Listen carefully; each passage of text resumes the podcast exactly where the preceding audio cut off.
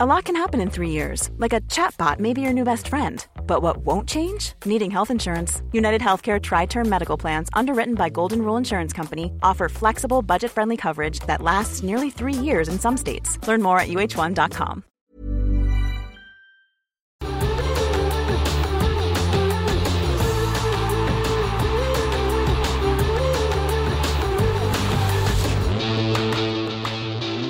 From Barangaroo Studios, the AusBiz COB is the key stuff you need to know about the day in business and finance.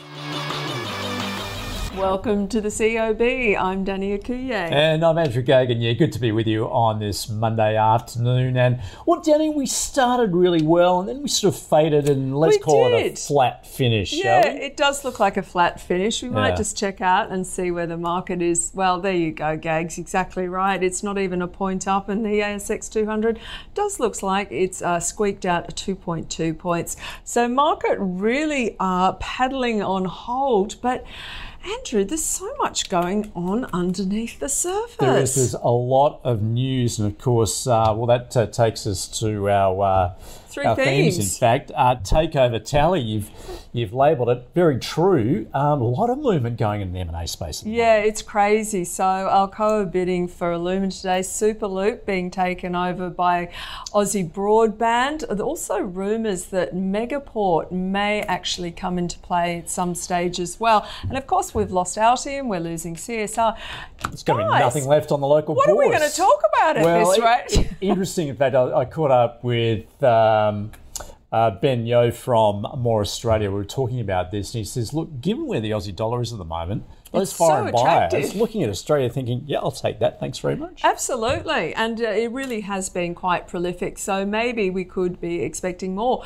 But also these uh, retailers, we called it the retailer rumble. But when I say rumble, I mean rumble in a good way because although some of these sales numbers, Andrew, have been not great, the point is that they're not as bad as expected. So Adairs and Kogan today, share prices rallying really hard off those results. Yeah, Kogan is an interesting one because it's been under extreme pressure. It hasn't really recovered at all since COVID.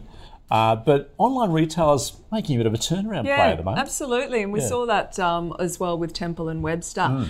Uh, but um, it's a bit naughty saying the next one, Bourse Ball Breakers, but I couldn't help myself because we have RBNZ on Wednesday, we've got RCPI, we've got US PCE, we've got Japanese CPI tomorrow. Andrew, we have so much going on on the macro front, and you never know. Might trip the markets up. Well, indeed. In fact, I was listening to your interview with uh, Chris Weston this morning talking about the importance of that RBNZ move Yeah. where they could actually hike. Yeah, and that would uh, obviously probably put the cat amongst the pigeons, to put it mildly, because RBNZ was one of the first central banks to move. Mm. And really, the rate hiking cycle, for all intents purposes across the globe, is perceived as having Being stopped. yep. Anyway, we'll have to uh, wait till Wednesday for that. But let's have a look at some of the sectors and see how they were performing today.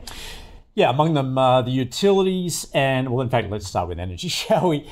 Um, look, we did see the, the I think the oil price actually Was came off. It was at a three week low. In Yeah. fact, I think where we're at, and it's obviously reflected in uh, some of the bigger producers locally. Absolutely. And the utilities, what was happening there today? Uh, AGL and Mercury NZ um, were up, otherwise, everything else was in the red. Did you know, Andrew? I was doing some stats. Origin is one of the top performing stocks in the ASX top 100 since the October lows. Who would have thunk it? No, exactly. exactly. Um, and elsewhere, the uh, consumer discretionary, which has been talking about those retailers there. Your Wesfarmers has been doing well since it reported last week. Yeah, that's been on a tear, hasn't it? And Um, it's gone ex divvy, I think. Yeah, and uh, we've got I think Harvey Norman's coming up in terms of its earnings results, isn't it? And we had we've already I had uh, JB oh, Hi-Fi, um, but uh, we've just mentioned a number of those other retailers that have been reporting today at the same time. Yeah, it was also worth noting Lovisa was very strong again today, so that might be the, The smell love of for Lovisa. the love for Lovisa. It mightn't all be Tay Tay. It might have something to do with those shorters still trying to cover their The bling bling. positions. The bling bling. Now let's have a look at some of the top stories. And Adairs has flagged a challenging sales environment for the first eight weeks of the second half, though expects the group's comparative sales performance will improve across the second half of fiscal 2024. Uh, uh, pubs and uh, alcohol retail Endeavour, first up net profit coming in uh, about 4% lower while revenue was higher uh, with a uh, 14.3 cent share dividend. And the Reject Shop, first half net profit down 11% on higher revenue and a 10 cent per share dividend declared. Across the other side of the mall, the Shaver Shop, uh, half year net profit slipping 9%. Revenue also lower, tipping third quarter gross profit. Margins will remain in line with its FY23 period. And at the smaller end of town, a Nanosonics half year profit coming in just over $6 million, down from 10 million in the previous period. Now let's get to our guest on a Monday afternoon, of course. It is Josh Gilbert from eToro. Josh, how are you? Good, guys. How are you? Good, good, good. It's a really big week, potentially, isn't it, Josh? We have, wow, we've got a few macro potential events, one being the Aussie CPI. What are you thinking around that? Yeah, like you say, I think you mentioned it a minute ago there that you know we have got quite a lot of macro events that could potentially you know trip this market up in terms of you know where we are at the moment because we've had such a good run sort of start the year. Markets have maybe you know got a little bit carried away with the sort of the AI mania, obviously led by what was Nvidia sort of last week, and then obviously locally we do have that CPI print this week. I think expectations are for it to sort of pick up slightly from that sort of January reading. I think markets are looking for about three and a half percent from January's 3.4 percent as well, and I think that will sort of snap what has been a, a, streak of sort of continuous easing as well. So this is probably going to be one of the main sort of data points that the RBA is going to have before obviously they meet. Um, it, you know, in a, in a couple of weeks, we've got Q4 GDP as well, which would also be pretty important as well. But I think ever since we've had um, you know, the data in sort of recent weeks, ever since we've sort of had markets um, sort of moving towards record highs, those rate cut expectations have been sort of pulled back uh, slightly. You know, we're now sort of maybe looking at a, at a cut not fully priced in till September. Um, for a while there, it was looking like August, and we had sort of three cuts almost priced in for the year. So I think this inflation reading this week is going to be sort of really important it remains the most important number in markets, um, and uh, yeah, it's going to be really key. Obviously, I think you know another positive that we probably had for the RBA last week was that sort of wage data. Um, yes, it was sort of rising, but it's probably likely to mean that we've sort of seen that peak there as well. So, um, uh, you know, I, I think that, that that inflation number is going to be what investors focus on locally this week, especially as reporting season sort of dials down. Josh, I mean, you've followed the US market very closely. Given the AI mania we've seen, obviously led by NVIDIA, um, do you think that is justified, or do investors perhaps rightfully a little bit nervous about where market's heading at the moment? Yeah, look, I think the, the, about Nvidia, and I think we've seen a lot of comparisons in the last sort of couple of weeks around sort of the, the sort of the tech boom in 2000, Nvidia being compared to the likes of Cisco. The difference here really is that we're, we're seeing real earnings growth from Nvidia, which is ultimately warranting sort of the move that we've seen. Um, you know, earnings up by sort of 500%. You know, within the last year, we've seen revenue more than sort of triple. So they are delivering the sort of the numbers, which I think is is really important maybe though we are as i say getting a little bit worked up around the sort of you know idea of ai maybe we're seeing some companies valuations boosted higher on the the viewpoint that ai will deliver. But i think for nvidia in particular is that the, the difference there is that they are actually delivering um, right here and now. And i think that goes for you know the other sort of big tech names as well. They are delivering that. I think there's you know there's a bit of worry there maybe for those other companies that are aren't sort of starting to monetize ai just yet. Um, but Nvidia is is ultimately, I think, warranting their you know their, their, sort of recent move higher with that sort of earnings growth, and that's not something that we've seen for, from a company of that size for a long, long time. I think when uh, after they reported earnings, it was the biggest market cap move that we've ever seen from a company in history. So for them to do it on this scale, um, I just think is is magnificent, and that is why they are part of that seven.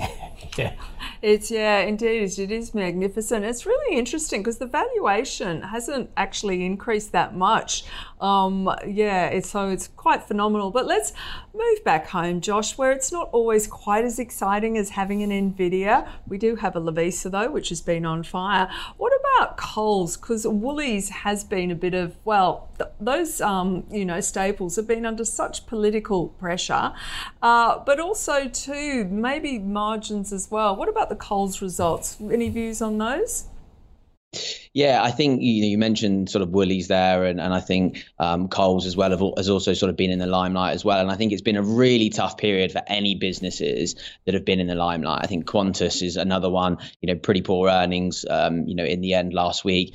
You know, obviously got a new CEO, sort of trying to really sort of turn the ship uh, around. Uh, but any of those sort of businesses that are under sort of pressure right now are, you know, being hit, um, you know, in terms of you know, value on their share price. And Woolworths, I think, you know, changing CEO was was probably coming at, a, at the right time. It will probably seem to be a, a bit of a timely pivot. So I think, yeah, Coles is is probably going to be the one that I think sort of stands out this week. Um, we're also expected to sort of see declining profits, just like we saw with Woolworths as well. Um, but we are set to see, you know, revenue pick up. Um, it's, it's, set to be the fastest pace for revenue for, for sort of almost three years as well. And, and I think that may be a, a, slight silver lining there, especially after coming under sort of quite a lot of pressure as well. It will be good to sort of try and get some commentary as well around you know that sort of PR nightmare that we're sort of seeing for these um, from these sort of consumer staple names at the moment, such as Coles and Woolworths, to sort of see, you know, how they're going to sort of deal with these accusations of price gouging, etc. as well. So again, focus is going to be on sort of uh, net income. Focus is going to be on those margins, how it's sort of holding up in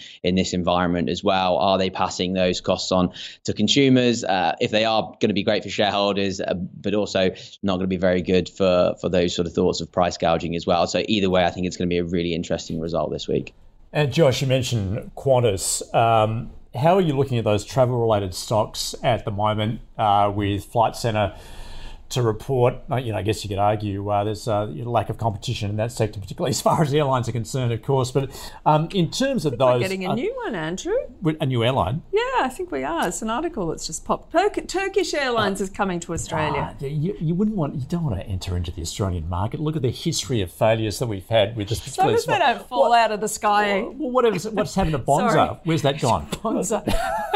Sorry, Josh, we're getting sidetracked here. Um, yeah. So what are you, what are you looking at, particularly those uh, those travel stocks at the moment?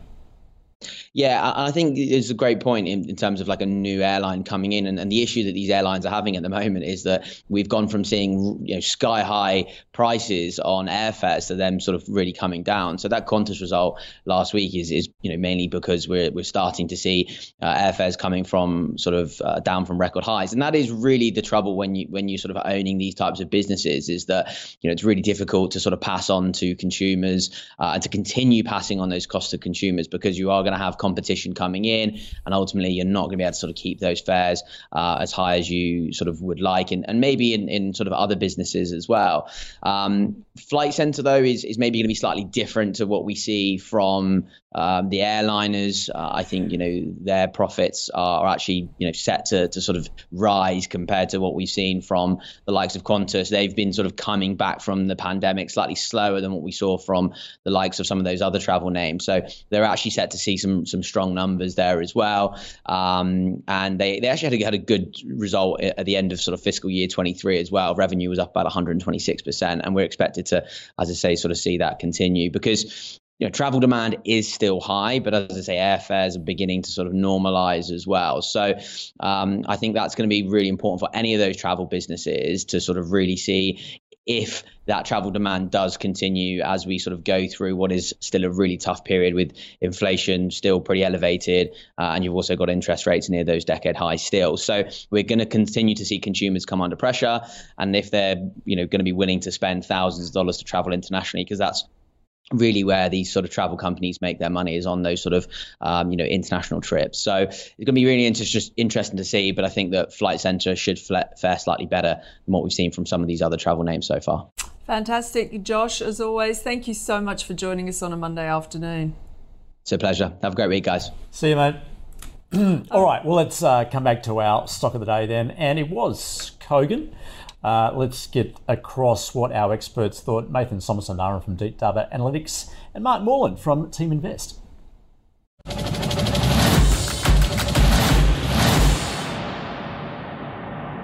Sheik used to be every man's darling. Yeah. Every yeah, yeah. small cap fund manager had it. Yep. Now you couldn't, you know, find a friend. Uh, yeah. So in that context, things can turn on you. It is cyclical. So just be careful. Kogan is not your t- uh, tier one retailer.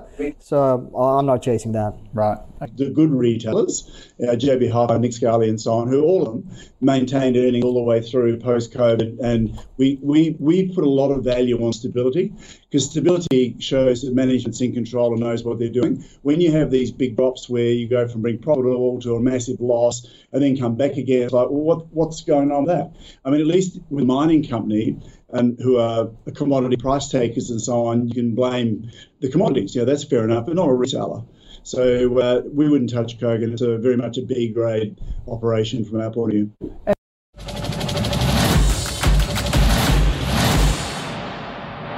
Well, knock me down with a feather. Mark Mullins and Team Investor not touching Kogan.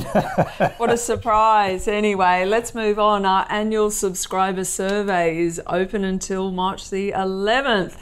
And uh, basically, we'd really love if you could take a few minutes and fill it out so we can make ausbiz better for you. yeah, and it's worthwhile doing so because, in fact, we're going to lob an investment portfolio from MPC Markets your way. Well, look, someone's going to win that worth $5,000. Other prizes as well. So head to ausbiz.co slash survey 24. Does that count? Do we count?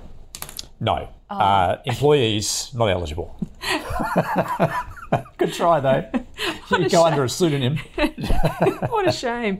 Okay, uh, jokes aside. Okay, what a great deal. Now let's have a look at some of today's market leaders and some of those lithium Yeah, they're, plays. they're on a tear today, aren't they? Do we know why? Well, because they've fallen so far, and finally investors thought, hey, you know what? There might be some value here.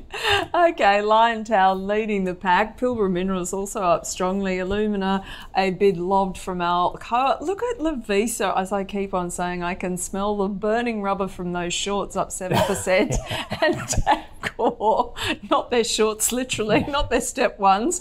Tabcorp up 6.5%. Well, that's right. Pants on fire, Danny. Uh, all right, let's go to the uh, the laggards. Then uh, Nanosonics off the back of its result. Likewise also with TPG Telecom. Um, investors a little wary about what is ahead. Insurers were interesting. We saw Suncorp outperform. Nib sort of uh, not impressing the market at all, and obviously some of those energy producers also under pressure. Yeah, and let's have a look at the small caps, see what's happening there. 29 metals up 30%, Big Tin Can up 21.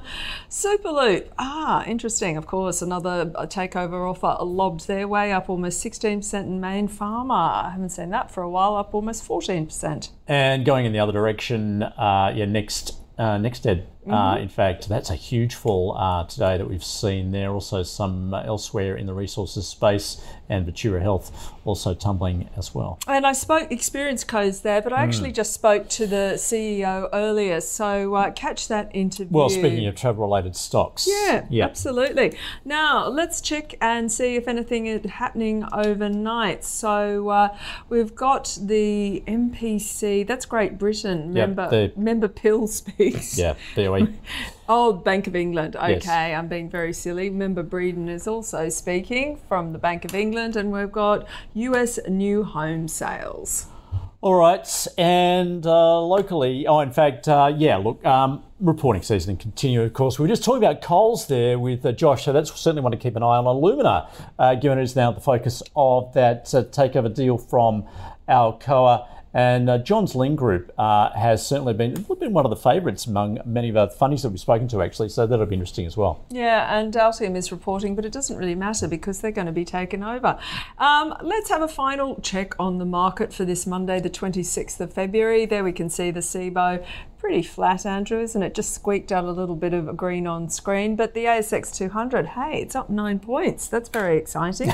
or just over um, a it's all of it. about momentum, Danny. We began A the week positively. Let's call it that. We have. Anyway, that is it for us today from the COB. But of course, we will be back bright and early, 9.45 tomorrow morning Yep. with the global view. See you then. Bye.